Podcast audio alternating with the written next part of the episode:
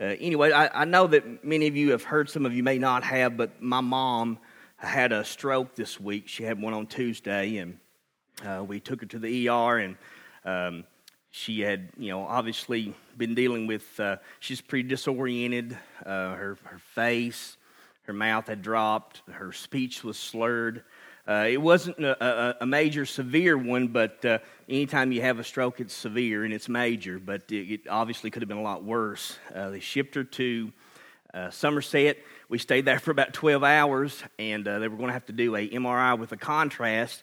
But when they got ready to do that, they found out that the dye they were going to use, she had an allergy for. So we had to move her from there to uh, to UK, and she'd been at UK. they determined that she, she, her, her, the right side of her carotid artery on the right side was about 30% smaller than uh, normal persons, and that there was a piece of plaque that had broken off and had been the cause of the, uh, of the uh, stroke within itself. But while we were there, um, I made a couple of posts on Facebook, and you know, all kinds of people have, have called and they've texted and they sent messages just saying, you know, checking on mom and and uh, letting them know that uh, they were thinking about her. So I was talking to her and I said, uh, I said, Mom, I said, there's, there's over 175 people saying that they're praying for you right now. Well, it absolutely tickled her to death. I mean, I mean, I mean, then I made the mistake of saying that 15, every 15 minutes, she said, How many's done it now? every, how, how, many, how many we got now going? How many, how many we got now going? But it, it, it, tickled her to death. But uh, I said all that just to say thank you. And, and believe it or not, sometimes you think maybe uh, a phone call or just, you know, uh, uh, asking about somebody's not big of a deal. But I can promise you this much to her and to us, it was an extremely big deal. And she's, uh, she's, she's thought about that and she's asked me about it about every single day. We moved her to uh, uh, uh, Cardinal Hill yesterday, where she'll be doing rehab for about a couple of weeks. Pray for her. She's got her movement back, but she's still really, really weak and uh, scared her some. But uh, uh, in in all, you know, in, in, overall of everything that you think about, uh, she was very fortunate that it wasn't worse than what it was. Amen. So thank you very much. We appreciate that. We love you guys. Um, if you got a Bible, I want you to go ahead and turn to Psalms chapter 139. And then we're going to flip over to Genesis chapter number one. Last week, we, we kicked off a new sermon series called Soul Prints, and we talked about three things. And, you know, I, I believe last week's message was, was a, a, a, a, very important message. If you weren't here, uh, I think it'll be up and available on uh, the podcast. Uh, we talked about three things. We talked about the uniqueness of the soul, how that every person here, God created every person as a one of a kind original. That, that you are unique and that there's nobody else on earth like you. We talked about how much God was involved in the design of you, how, how much thought and intent God put in, into you when He was creating you to, to be alive today. And, and we talked about how that, um, that everybody has a, a, a unique uh, voice print that, that nobody has a voice like yours on the earth. And, and we talked about how, how, why that's important when it comes to worship. You know, God wants his people, when they come together, to corporately worship him because he's listening for the voice of his child.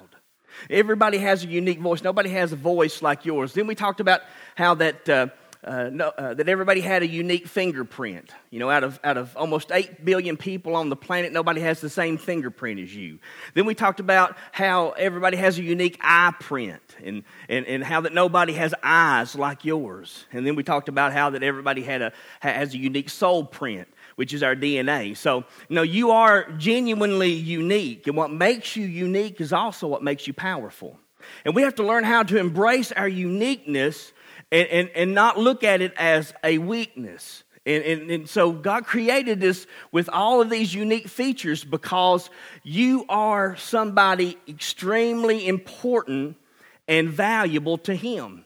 You know, the Bible says He knows the hairs that are upon our head, or the lack thereof. But, but you know, he, he, he, he's got a lot invested in you. He put a lot of thought and intent in you. So we talked about the uniqueness of the soul. Then we talked about the development of the soul. We said that the soul is developed basically in three different stages in life. We talked about the childhood stage. You know, in the childhood stage, uh, basically, childhood is a learning experience. It's not enough for a child to understand something. The child wants to smell it, it wants to eat it. It wants to touch it, you know. That, that's why it, puts paper in its mouth, you know. That's why they grab the dirt and try to eat. There must be something good in the dirt. 50% of everything that we learn in life, we learn by the age of five. Uh, by the age of five. And so our, our, our, soul is being developed during that stage. Then we talked about the uh, youth stage. Now, the youth stage is what we call the, the mirror phase. It's when we're introduced to the mirror. And what I mean by that is it's during this stage that we become more self conscious about ourselves. We become more and more concerned about our appearance and what other people think about us. So it's, it's developed in that stage. And then the adult stage is when we take all of our life's experiences and we form what we call a self image, and then we attempt to live out that self image that we have created, or we've allowed the things that have happened to us to create this image. The problem is that when we go through life, we're going to experience some very bad things. It can mar the image that God has created you in, and we can defile it. We can, uh, we can do so many things that that uh, will cause us to be confused and, and not necessarily have a sense of identity.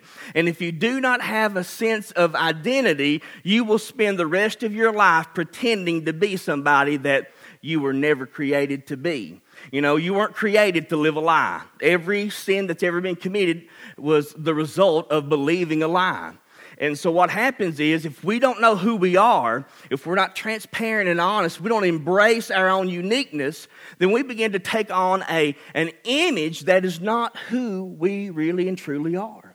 And then we talked about the discovery of the soul, and, and the discovery of the soul is the place where we discover our value and our self worth in the person that God created for us to be. So I think that's very foundational. I think that's extremely important. I, I think it's something that, that we need to examine our lives and, and ask ourselves are, are, we really living a lie? You know, do, do we really have uh, the kind of relationship with God that we, we say that we have? Or are we living this, this image of what we want people to think that we are? And so today, I want to talk about being God's image bearer. And what I mean by God's image bearer, God, the Bible says, has an image. God created man in his image and after his likeness. The Apostle Paul wrote in the book of Colossians that Jesus was the image of the invisible God. So, from the beginning of time, from the start of creation, it was always God's intent for man to bear his image in the earth. It was always God's intention for each of us to be a reflection and a representative of God. Now, if, if the, the, the image of God is marred in our life, whether it's because of, of what we've done to ourselves through rebellion, through immorality, through uh, sinfulness, or whether it's something that happened to us that we're victims of, things that we didn't have control of, if that image of God is marred in our life, we will not be able to fully represent who God is in the earth. You are God's representative. So that's what we're going to focus on today. That's what we're going to talk about today. But in Psalms chapter 139, we're going to read starting at verse number 14. I won't read all of these, but he says, For you were formed my inward parts. This is verse 13. You covered me in my mother's womb. I will praise you, for I am fearfully and wonderfully made. That's kind of the key verse to this sermon series fearfully and wonderfully made. Let's pray. Father, I ask today that you would help me to share only that which you want to say. Lord, I have nothing to, to offer your people other than what you have spoken to me. So help me to communicate it in a way that's understanding. And I ask, Lord, that you would breathe life into it, that your anointing would be upon me and upon us and that God, you would speak to us, that we could leave here today and say, Surely we've heard from God. I pray, Lord, that you would confirm your word with signs following, do a work in our heart. Help us to embrace the uniqueness in which, God, you created us, that we may walk in the fulfillment of the destiny that you've called us to. In Jesus' name, amen. An image bearer of God. What does it mean to be an image bearer of God? You know, an image bearer, what I mean by that is that God has created you. We read this and we've read it before in the book of Genesis that God created man in his image and after his likeness. God's intention was for every person that he's created to be a reflection and a representation of God in the earth. You are to be a reflection of God. You are to be a reflection or, and a representation of God to others, to, to the world. But the devil knows this. And if you are a child of God, because he can't rob you from that, that he will do everything that he can to distort that image that God created you in in such a way that you cannot properly relate to God or the world can't properly relate to God in a way in which he originally intended. You know, you know, being able to say that I love God, we were talking about this earlier, or that God loves me, or God loves you. It's one thing, again, to mentally acknowledge that theologically.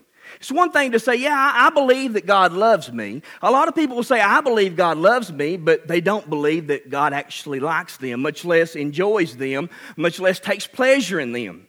And, and, the problem is because none of us are perfect, at some point in time, whether it be a parent or a coach or a teacher or whoever it may be, they're going to be a misrepresentation of God and it will end up wounding us. It will end up hurting us. It'll end up damaging us and it will ultimately end up distorting our view of who God is. Now, it's important that, that when we consider this, that we have the right view of who God is.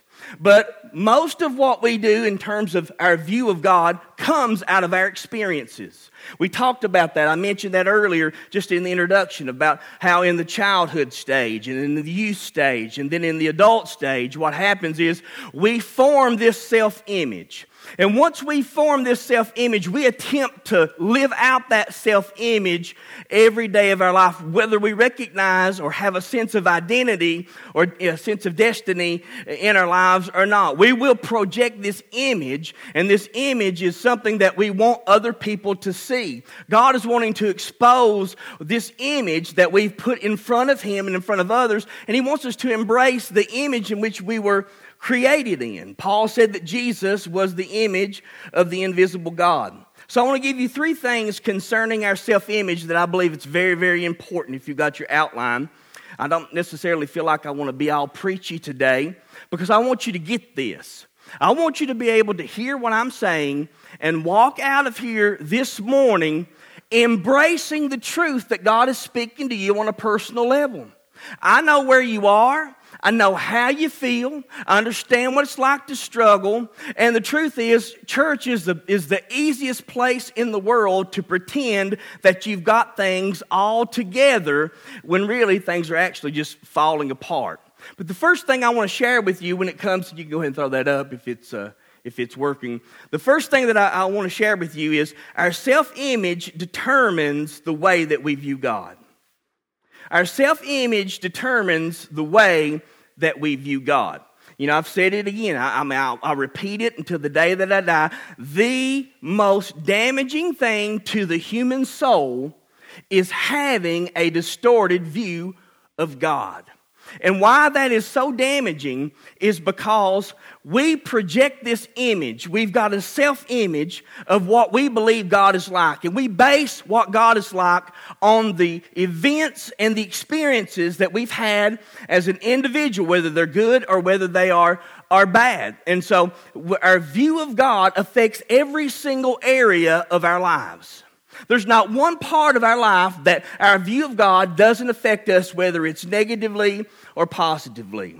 As a matter of fact, you know, what happens is when we develop our self image based upon what we've been through, whether it's heartbreak, whether it's disappointment, whether it's rejection, whether it's abandonment, whether it's abuse, whatever it may be, what happens is if we do not have a proper view of God, the self image that we've created of ourself about God it becomes the lens that we filter every other experience that we have in life and with God. Now that's that's important. Now, when we have a, a self image that is distorted, uh, it distorts our view of God. It becomes the filter. As it filters, we filter what we read in the Bible through this lens, through this self image, you can hear truth, but, but when you receive it, it, it becomes a little distorted. For example, if you're looking out a window that has a red tint to it, you know, the sky could be blue. It might be crystal clear, but once it's filtered through that, that red glass, everything is going to pe- appear to be a different shade than what it originally appears to be. You understand what I'm saying? And so when you filter the, the your view of God through a self image that ultimately is distorted, there's serious, serious consequences that come in terms of our relationship with God because our self image determines so much of our life. Our self image determines how we think, our, our self image determines what we say and what we speak. Our self image determines how we process our past, and our self image determines how we anticipate our future. But for better or for worse, the way that we view God will ultimately develop into a pattern of thinking. Are you with me? You know, for better or for worse, our self image will ultimately, and our view of God will ultimately come into the place where it is a pattern of thought. Now, thoughts are extremely important and thoughts are extremely powerful because thoughts are the doorway to emotions. And emotions are important because emotions are sent and given to us by God as servants. Emotions are wonderful servants, but they're terrible masters. So many people are driven by their emotions instead of allowing their emotions to be expressed in a healthy way. You know, when emotions are unhealthy, anger turns into rage. Sadness turns into depression. You know, it's magnified. Our emotions are, are magnified. If we have a wrong view of God, ultimately our emotions will become out of control. I mean, I wonder how many of you are not just emotional people, but how many of you have allowed your emotions to get the best of you this week? If we put your life up, you know, the past seven days up on this screen, how many of you would be embarrassed of, of how you've allowed your emotions to get the best of you? I mean, it's important that, that we are able to harness our emotions and allow these emotions to serve us. But for better or for worse, it'll ultimately develop a pattern of thinking. Now, when our emotions are fully alive with the feeling of being loved by God, there's nothing more satisfying in life than that. When you come alive in, in an emotional way, in, in a deeply personal way, and you experience the love that God has for you just to a small degree, it changes your life forever. When your emotions are fully alive with the feeling of being loved by God, the temptations of the devil have no power over you. But when your emotions are dead, when your emotions are suppressed, when your emotions are, are passive, what happens is you become extremely vulnerable to the temptation and the attacks of the devil. Because when you are fully alive, on a, on a personal level, with your emotions engaged, your mind engaged, your heart engaged, with everything within you, listen, you will find out that only God can satisfy your greatest need. He designed you that way. He created you with certain longings that can only be fulfilled in Him. And when we don't find ourselves being satisfied with God, we end up committing sin. All sin is, is our dissatisfaction with God. When you are dissatisfied with God, you will turn yourself over to counterfeit affections. You will turn yourself over to counterfeit pleasures. Listen, the devil did not create pleasure, God created pleasure. The devil perverted pleasure. And so we have to understand something. When our emotions are, are dull, what we can, what we originally see pleasure designed to be, all of a sudden looks like that it doesn't have any value or it's, it's, it's, it's not worth anything. So, what we try to do is we, we try to satisfy that with something that is sinful and something that is not what God originally intended for us to have. Now, having a positive self attitude or, or self image is directly related to how you process your past, both negatively and positively. Now, I'm just talking to you this morning as a pastor. Everybody has a past. But if you do not deal with your past, your past is not your past, your past is your present, and then you will project the pain of your past on the person you're with. Why is it that we end up hurting the people that we love the most? It's because we've not dealt with our past. We allow our past to come into our present and we never process it. So, whether we process it, regardless of how it happens, whether it's negative or positively, if we fail to process it, then we're going to be some consequences as a result of that. Okay? Now, here's human nature human nature is like this we tend to remember the things that we should forget and forget the things that we should remember. Are you with me? You know, why is it that you can remember every bad thing?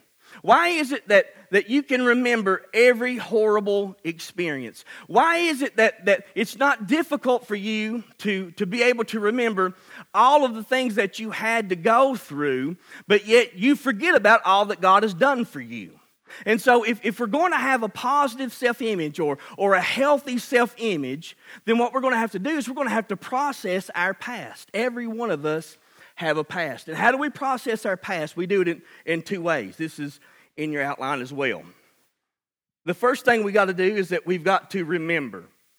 I said, human nature is we tend to remember what we should forget and forget what we should remember. Look what this verse of Scripture says. And Moses said to the people, Remember this day in which you went out of Egypt, out of the house of bondage. You know, Moses was saying, Listen, you need to have a point of reference that what God has done for you, how far God has brought you from, what God brought out, uh, brought you out of. The greatest tragedy in a Christian's life is for them to forget about the condition their life was in before they met Jesus. Listen, if, if, if, the, if we don't worship God and if we don't feel like praising God, it's simply because we do not have a heart of gratitude toward God. Quiet in this Baptist church this morning. And the reason we, we, we, we don't praise God is because we've forgotten where He brought us from and what He's done for us. We forgot the simple song, you know, count your blessings, name them, count your blessings. When's the last time you've counted your blessings? When you have a poor self image, more negative comes out of your mouth than positive. And that is extremely damaging to you, and it is extremely damaging to the relationships that are in your life. Are you with me? And so we have to remember, remember where the Lord's brought you from.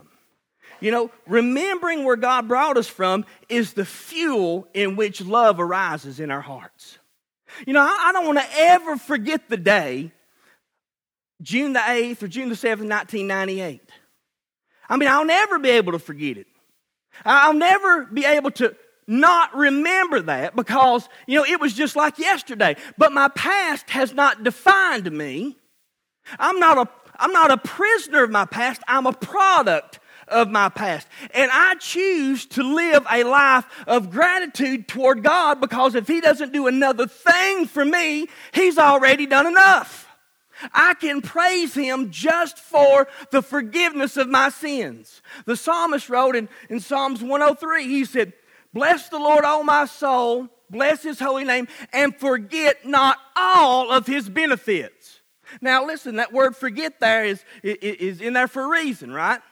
Because we tend to forget what we should remember, and we tend to remember what we should forget. So, what should you remember? He said, What are these benefits? He forgives my sin. Can anybody praise God on that one? He heals me from all my diseases. Can you praise Him on that one? He delivers me from all my enemies. Has anybody ever been delivered? He crowns me with loving kindness and tender mercies. Has He ever done that for you? He satisfies my life with good things. You should commit to your memory this week those verses out of Psalms 103. That way you can remind yourself, I've got something to praise God for. He's forgiven me. He's healed me. He's delivered me. He's satisfied me. He's brought me out. But the Bible says in, in Exodus 13 or 19, verse number 4, it says that He bore us out on eagle's wings out of Egypt to bring us to Himself. You were created for this relationship. The destination for the children of Israel was not the promised land. The destiny for the children of Israel was God. Did you know that's the same destination for you and I? We're never going to arrive at a destination or our destiny while we're here, but we can arrive to a place in our relationship with God that nothing else matters. That's where God wants to bring us to. So we need to remember. The second thing is if we're going to have a positive self-image, is there's some things that we need to forget.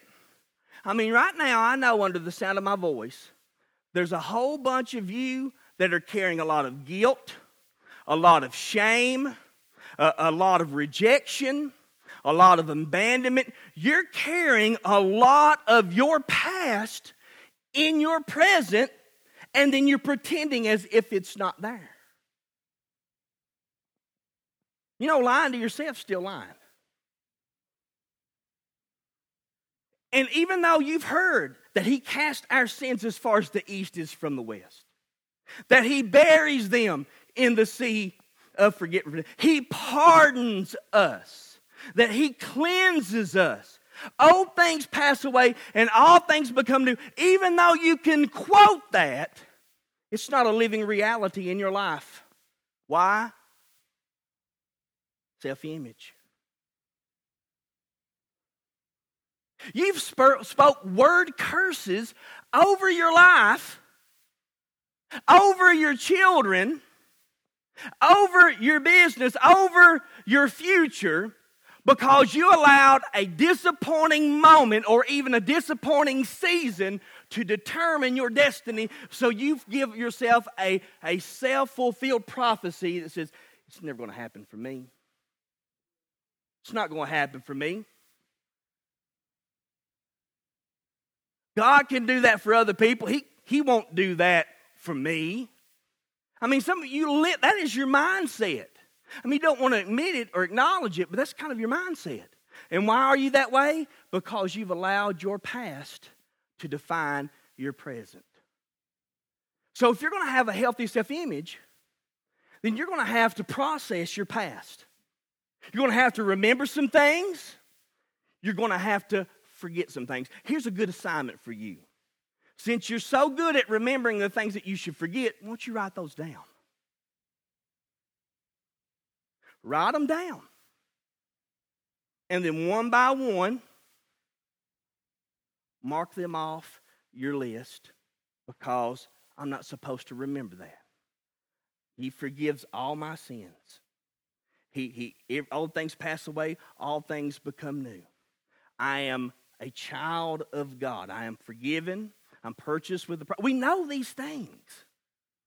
But yet, mentally, and again, in our mind is where we begin to rationalize.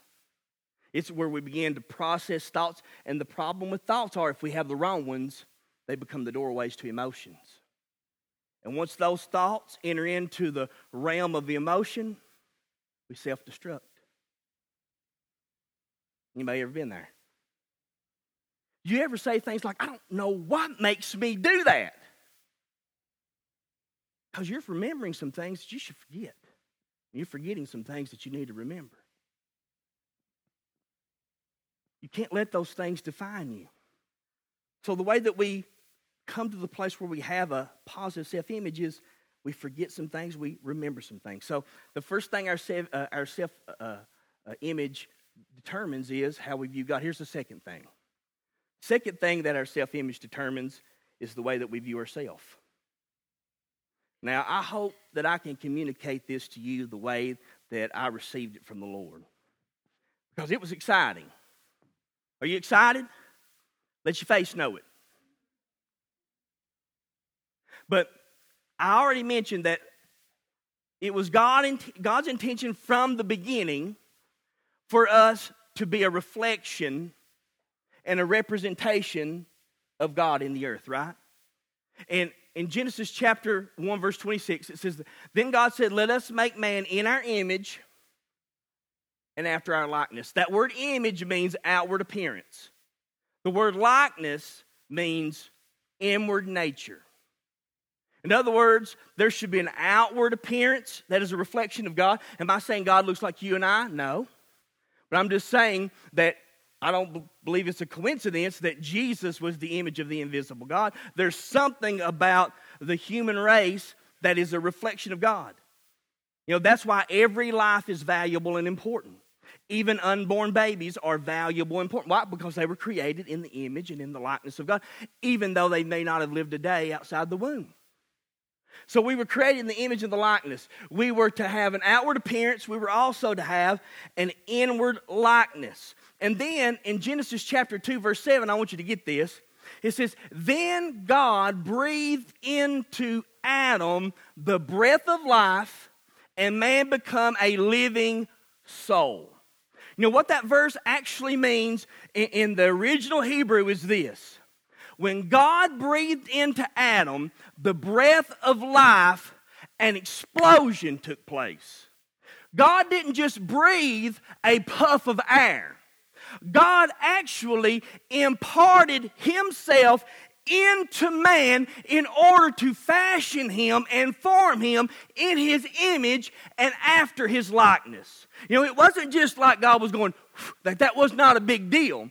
God was saying, I'm going to impart myself into man so that they can be a reflection of who I am in the earth. And so and man become a living soul. When God breathed into Adam, this is what happened. When God breathed into Adam, that piece of clay that was formed from the dust of the earth was gloriously transformed into the image and likeness of God by God Himself. Now, you're thinking, well, that's Genesis. Well, Jeremiah chapter 1, verse 5 says that before I formed you in your mother's womb, I knew you. Who formed you? Talk to me. Who formed you? No, not just God. The same God we read about in Genesis 1. The same creator God. The same God that the Bible says in the beginning God created the heavens and the earth. The same God that said, and it was, and said, and it was. The same God that gave life to Adam is the same God that has molded you, shaped you, formed you into the image of Himself because you are fearfully and wonderfully made. That's why there's no such thing as an insignificant person. There is no such thing as an insignificant. Every person, saved or lost, has value. Every person God has created has worth and value. Every person God has created, He has formed, He has fashioned, He has molded, He has shaped into His image. Saved or not, they are a representation to God whether it's good or bad. That's why every life matters. There's no such thing as an insignificant person.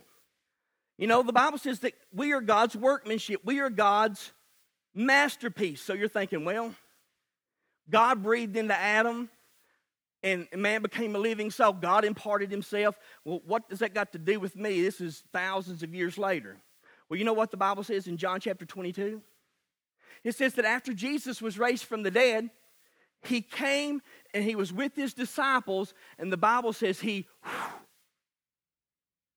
breathed on them and they received the Spirit. You know, the same word for breathe in Genesis 1 is the same word for breathe in John chapter 22. So, what happened? The same breath that exploded and resulted in the impartation of God into Adam is the same breath that exploded and imparted, and imparted into each of us the life of God inside of us, and we become more and better than what we really were.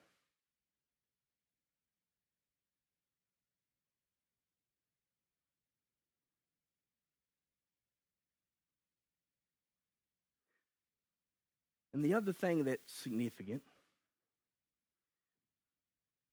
when God breathed into man, he initiated, listen to this, a love relationship with man that he was never willing to give up on. All the way back in Genesis, he breathed into man because we know that Adam was created by God to have fellowship, to be in relationship with God. And the breath that God breathed into Adam was the initiation of a relationship that was simply saying to creation, There's never a time that I don't intend to, for you to be with me forever. That's why everybody has an eternal destiny. Do you know that? Every one of us have an eternal destiny. There will never be a moment when you cease to exist forever. But eternity only gives us two alternatives heaven or hell. You will either live eternally, in eternity with God, or you will live eternally or in eternity separated from God. But there'll never be a moment when you'll ever die. Physically, yes. Spiritually, no. Why? Because the spirit that God has put into man is eternal. You have an eternal destiny. There is importance and significance. Hell was never created for you and I. Hell was never created for us, it was created for the devil and all of his angels that rebelled against God. Hell's not your destiny, heaven is. But yet, within ourselves, we find ourselves rejecting and rejecting and rejecting. Why? Because we're afraid if we give our life to Jesus, we'll miss out on something. If I give my life to Jesus, then I'll have to give this up. If I give my life to Jesus, then I'll have to stop doing this. If I give my life to Jesus, I won't be able to cuss anymore. If I give my life to Jesus, I, will have to stop fornicating. If I give my life to Jesus, I'll have to stop drinking. Is that worth spending eternity separated from God forever? You know, the Bible said that John the Baptist was a burning and shining lamp. There are burning and shining lamps in heaven. And the truth is, you were created to burn. And you will burn forever somewhere. But your eternal destiny is not a question. So God breathed into man himself. He established this love relationship. And his love is so fierce and so powerful that it won't fail. He loves you with an everlasting love. Now, let's look at this for a moment. Go ahead and go to the next one. I want to give you four inner needs that are universal for every person. If these inner needs are not met in your life, they will have devastating effects on you and your relationships. Okay? You with me? Here's the first one every person is born with a sense of needing to belong. Okay? When that feeling is missing from a person, when that sense of belonging is missing from a person, what happens is that person begins to feel insecure. The church is full, and in this church as well, of insecure people. And insecure people are easily threatened by other people. People that are insecure will see people as competition. They'll view people as an enemy, as a threat.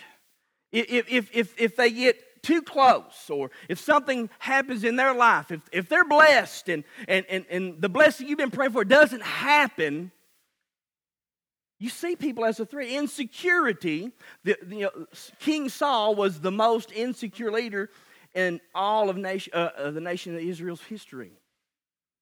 Saul was the king. David goes and kills Goliath. He's fighting wars. He comes back, and all of a sudden, the women are singing a song.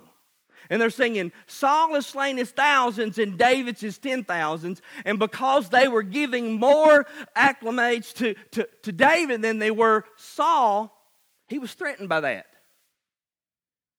He saw David as somebody better than him, though he was the king. Saul was the king without the anointing, and David had the anointing without the throne. Because the throne was never David's destiny.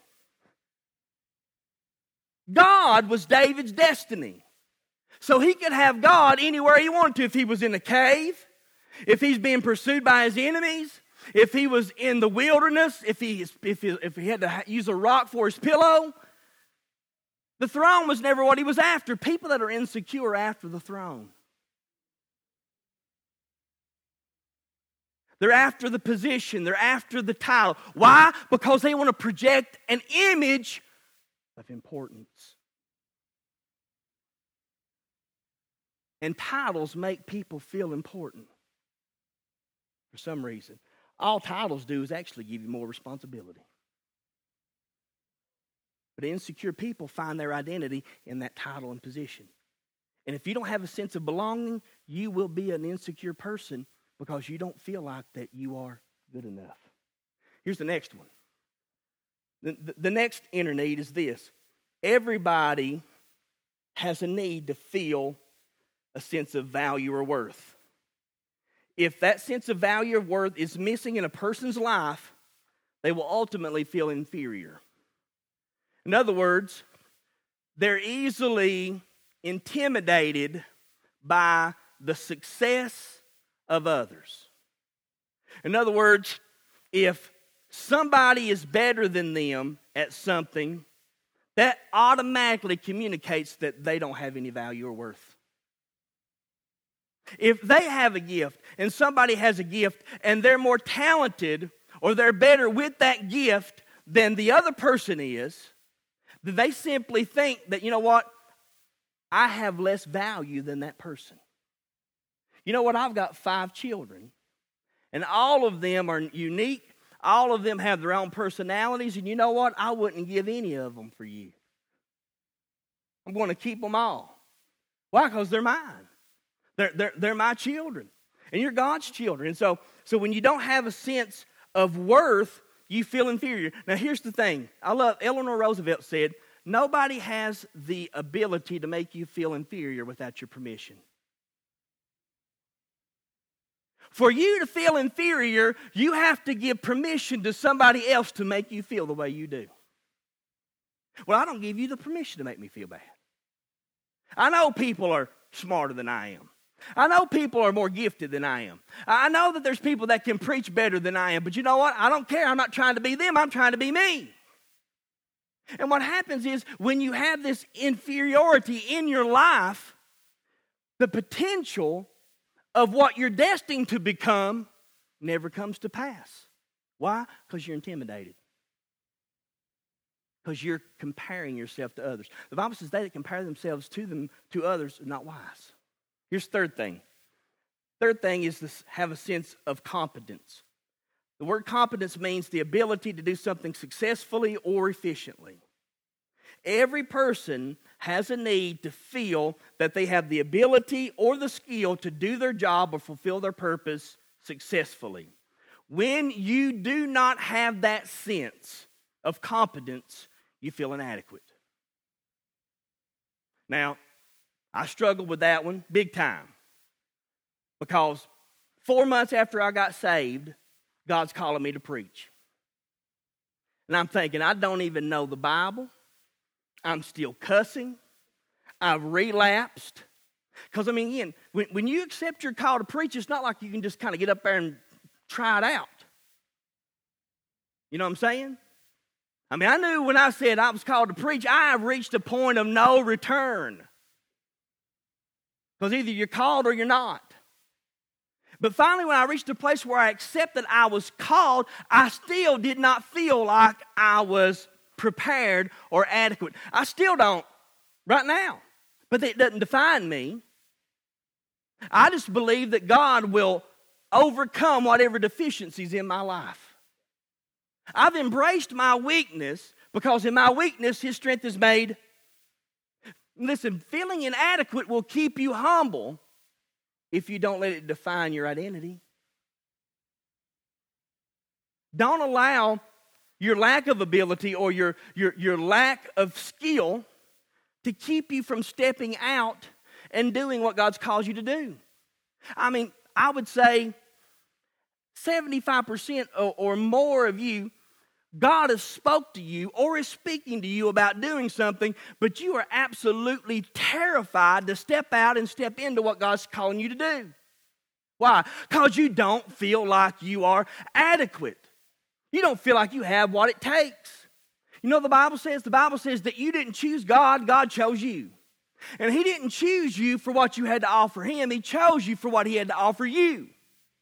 And so, listen, God doesn't need your wisdom, He's all wisdom. God doesn't need your ability, He needs your availability. And listen, when you feel like that you're inadequate, all you've got to do is say, God, I'm available. Compensate for my inadequacy. But what happens is this when you don't have a positive self image, when you don't have a sense of identity, it will keep you paralyzed. Every single one of you have got untapped potential inside you that you will never see happen or come to pass in your life because you are terrified of failure. I fear God more than I feel failure. I have failed a million times. I am a professional failure. How many times have you failed? What are you afraid of? What somebody else thinks? When you have that kind of self image, it affects what God's called you to do. Timothy, listen, you know what? He felt that way. And Paul said to Timothy, he said, God's not giving you the spirit of fear, but of power, love, and self. He said, therefore, stir up the gift of God that's within you. Well, what was holding the gift of God inside of him? He was afraid. When you feel inadequate, you feel afraid. And when you don't have a sense of identity, you exalt what somebody else thinks above what God thinks. God doesn't call us to be successful, He calls us to be faithful. Being faithful is a success. Let's go to the next one. I'm going to wrap it up. Next one is a sense of purpose. Every person needs to feel like their life has purpose and meaning. And if that is missing in their life, they feel insignificant. I'm wondering, out of those four things that I mentioned right there, how many of them apply to your life? And if those apply to your life, then why am I bringing it up today? Or could it be that God just wants to address that? Could it be that God wants to set you free from that? So, listen, our self image can do a lot of damage. It affects the way that we view God, it affects the way it views ourselves. And here's the last thing, and then come to music. It affects the way that we view others. Our self image determines what you see, and it determines how you see others. I've noticed that people that have a poor self image tend to expect the worst in life they're typically drawn to the most negative and critical people. It's called the law of magnetism. Who you are determines what you attract. So, who is around you is a good reflection of the person that you are. The problem is, most of us don't like who we are and we want to change, but we're afraid. But our self image determines how we see others. But people that have a positive self image, they typically expect the best out of people. You know, I, have had people say to me before, they said, Donald, why don't you just give up on that person? You know, I, have had people say, you, you always believe in the best in people. That's exactly right. You know why? Because I remember what kind of person I was before I got saved. And if God can do for me what He's done for me, what He's done for me, He can do for you. Tim Wilmer has an incredible testimony. He just celebrated four years, three years. Four years of not just being saved, but being sober.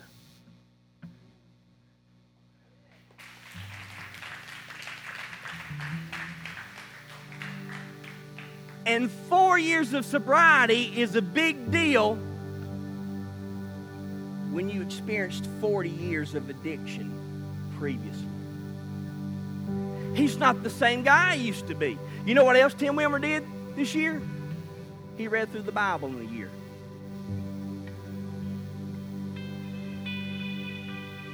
Read through the Bible. And I remember him sitting down and talking to me and saying, You know what, Donald? There was a day that I prayed that the Lord kill me and take me out of here. Because I didn't want to live anymore.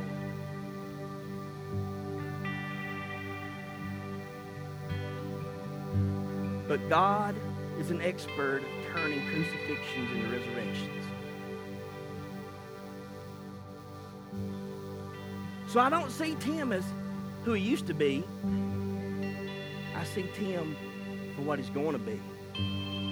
And he may not be everything that he's going to be, but he's sure not what he used to be, and neither are you. Having a positive self image helps you to see the best in people. Imagine if we were a church that expected the best out of ourselves and the best out of each other. Imagine if we were a church that believed in one another, that encouraged one another. Imagine if that was the culture of our church. Well, you couldn't beat the people away. They would, they would flock by the hundreds and even the thousands. Why? Because they have an inner need that can't be met. And you know what?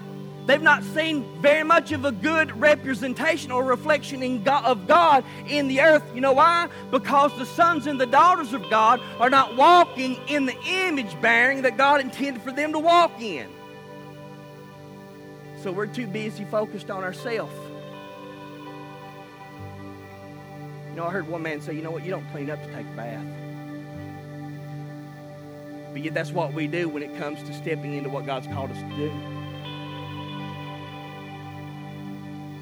You know, Jesus taught an unforgettable lesson the night before he was betrayed and crucified. And it was a lesson about loving people now, let me ask you this question How many of you would want to spend your last meal with so called friends that you knew ahead of time were going to betray you and abandon you and forsake you at the moment you needed them the most? Are those the kinds of people that you would want to spend your last meal with? Probably not, but it was who Jesus spent his last meal with. You know why? Because Jesus is communicating to his disciples my love and commitment to you is not determined by your ability to do good.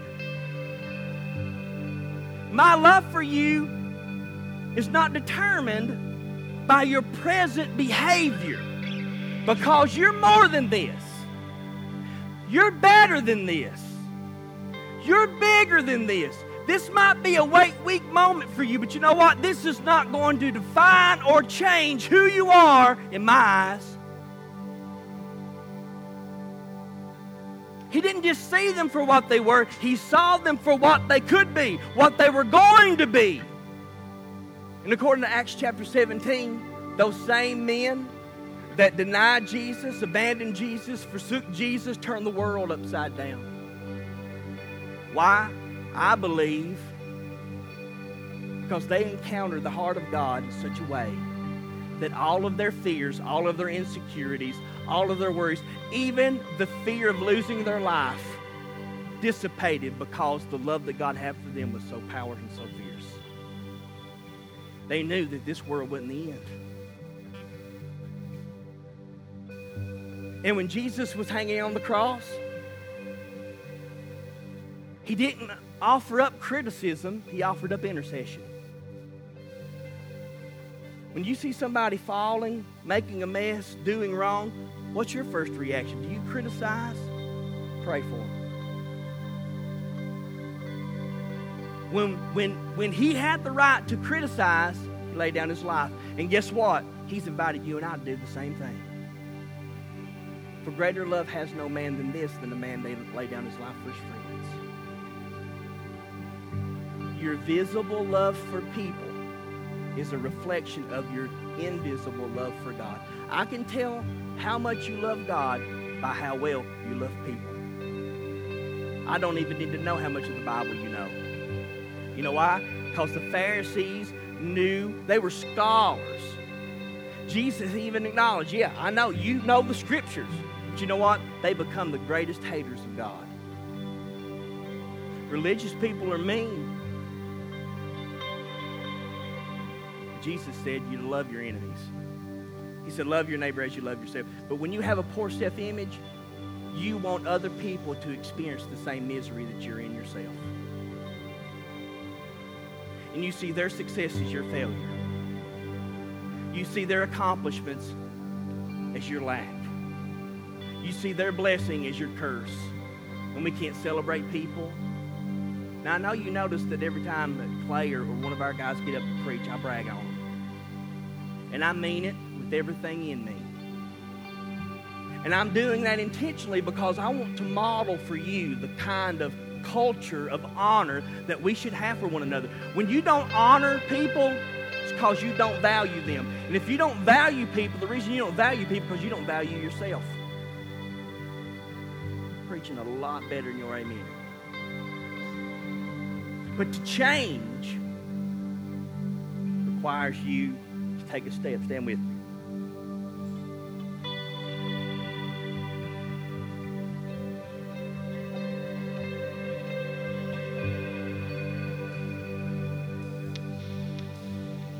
What determines the worth the, or the value of something?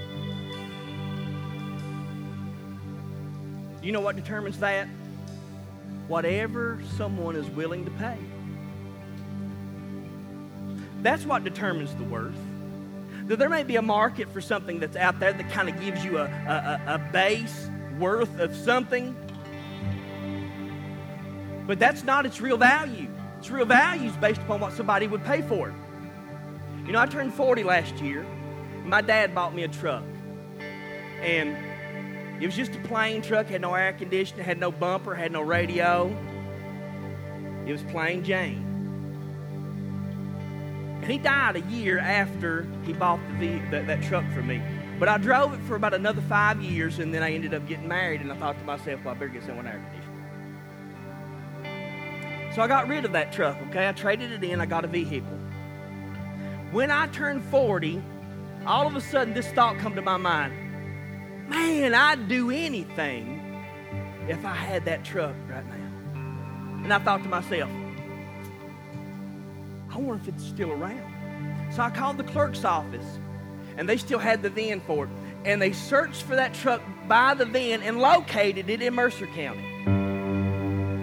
It's a truck I drove when I was a teenager. And so I had some friends in Mercer County. They looked it up. They got me the number to the person that, that owned it. I mean, I didn't know if it was just riddled, if it was totaled, if it even existed. So I called them and I said, my name's Donald, and this was my truck at one time. My dad bought it for me, blah, blah, blah. Told him the story. I said, if you would be willing to sell it, I would love to buy it. He said, come get it. So I go, and I paid $2,300 for it, and I cried like a little girl. I cried because I don't have a whole lot to pass down to my children. My children never met my dad. They never they don't have any connection with him. The only connection they have with Him in a tangible sense is this truck.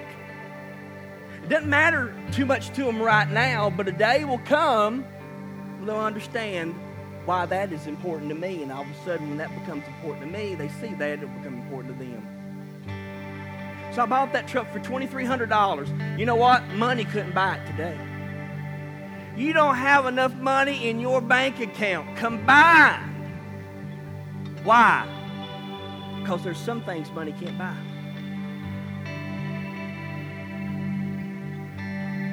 And so, in Matthew 13, Jesus speaks a parable. He says, The kingdom of heaven is like a merchant seeking beautiful pearls, who, when he found the one pearl of great price, went and sold all that he had and bought it.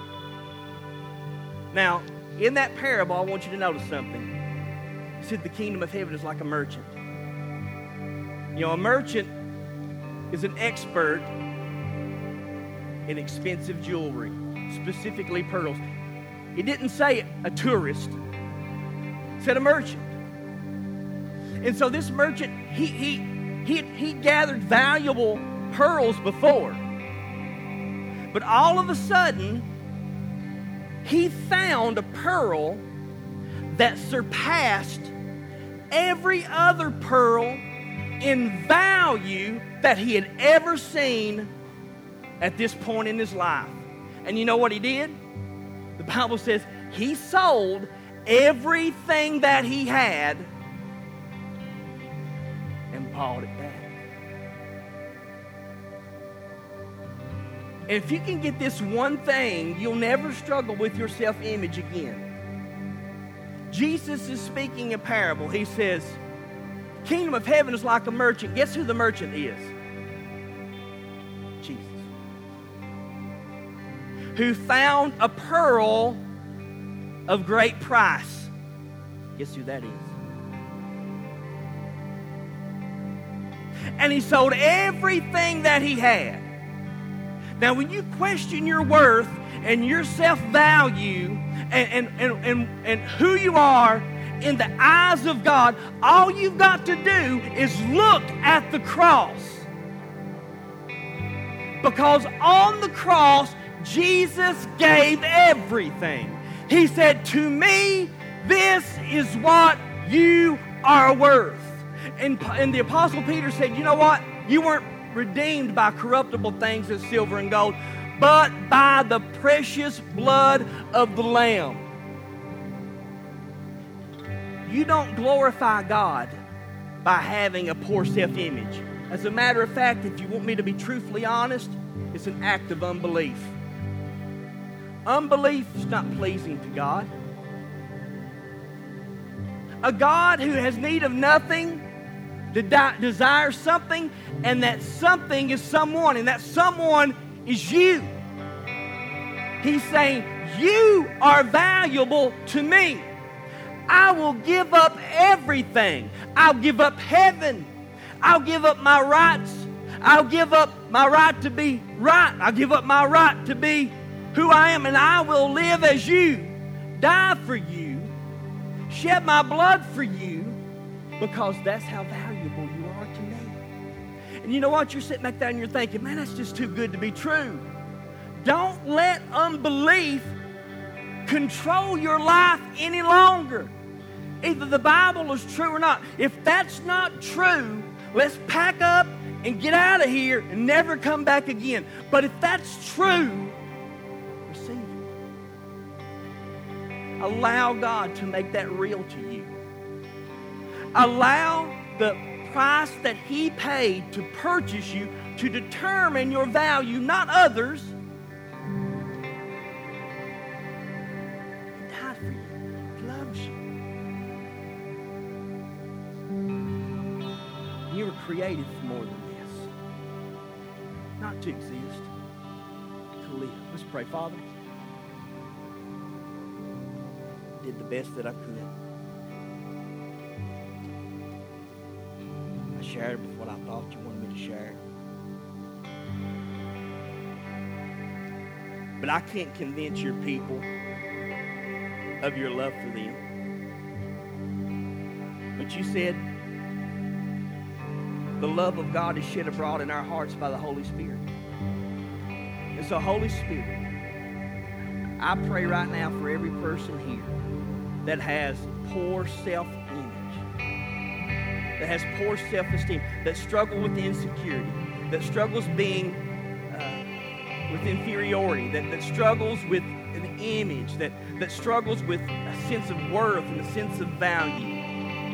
I'm just going to say this, listen, if that pertains to you, I want you to just get out of your seat and come. If the Lord's speaking to you, if, if that's something you struggle with, I want you just to come. I just want to pray for you.